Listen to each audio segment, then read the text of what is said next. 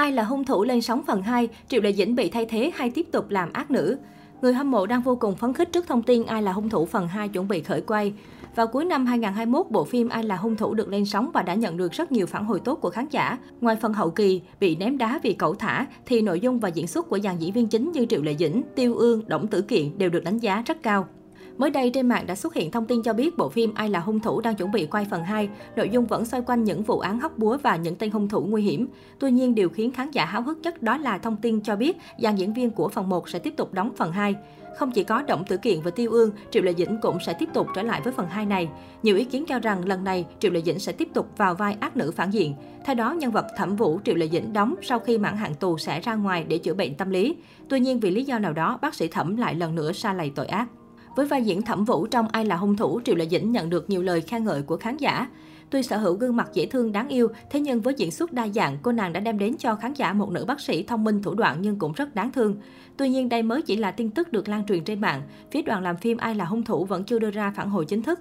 Hiện tại khán giả đang cực kỳ mong đợi dàn diễn viên cũ sẽ trở lại với phần 2. Hiện tại Triệu Lệ Dĩnh đang có hai bộ phim chờ lên sóng là Hạnh phúc đến vạn gia và Giả mang sinh trưởng. Nói về dự án Hạnh phúc đến vạn gia, Triệu Lệ Dĩnh sẽ lần nữa thay đổi hình tượng của mình trên màn ảnh nhỏ với vai Hà Hạnh Phúc trong bộ phim Hạnh phúc đến vạn gia. Bộ phim này được xem là bước chuyển mình sang dòng phim chính kịch của cô nàng. Do đó, người hâm mộ sẽ không khỏi ngóng đợi từng ngày bộ phim được lên sóng. Trong một buổi phỏng vấn, Triệu Lệ Dĩnh đã có những chia sẻ về nhân vật Hà Hạnh Phúc trong phim. Tiểu Hoa Đáng 8X chia sẻ, Hạnh Phúc là vai diễn đã đưa tôi trở về trạng thái diễn xuất ban đầu để những thứ mà tôi giữ gìn và bảo vệ trong lòng. Đồng thời vai diễn này cũng giúp tôi khám phá ra những tình cảm và tâm lý bình dị nhất, cũng chính là tìm ra bản thân lúc ban đầu. Sở hữu gương mặt hiền lành, chân chất nên những tạo hình đậm chất quê của Triệu Lệ Dĩnh trong bộ phim này đã nhận được lời khen ngợi và sự kỳ vọng của rất nhiều khán giả. Thêm vào đó, với diễn xuất tốt của mình, khán giả kỳ vọng rất lớn vào vai diễn Hà Hạnh Phúc của cô. Trên thực tế, nhân vật Hà Hạnh Phúc có rất nhiều điểm tương đồng với Triệu Lệ Dĩnh. Cả hai đều là gái quê lên thành phố lập nghiệp và gặt hái thành công.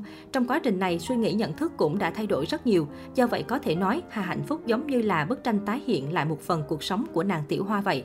Hạnh phúc đến vạn gia là bộ phim dự kiến có 45 tập. Nội dung phim là hành trình trưởng thành của Hà Hạnh Phúc Triệu Lệ Dĩnh, từ khi được gả đến vạn gia trang cho đến lúc lên thành thị khởi nghiệp.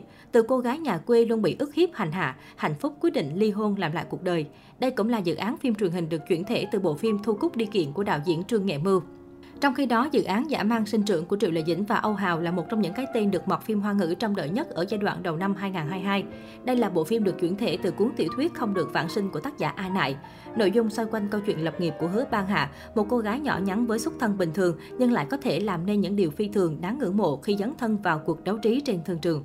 Dẫu trải qua bao khó khăn, cô vẫn kiên trì lăn lộn với ước mơ của mình, dũng cảm vượt qua gian nan để chạm đến thành công.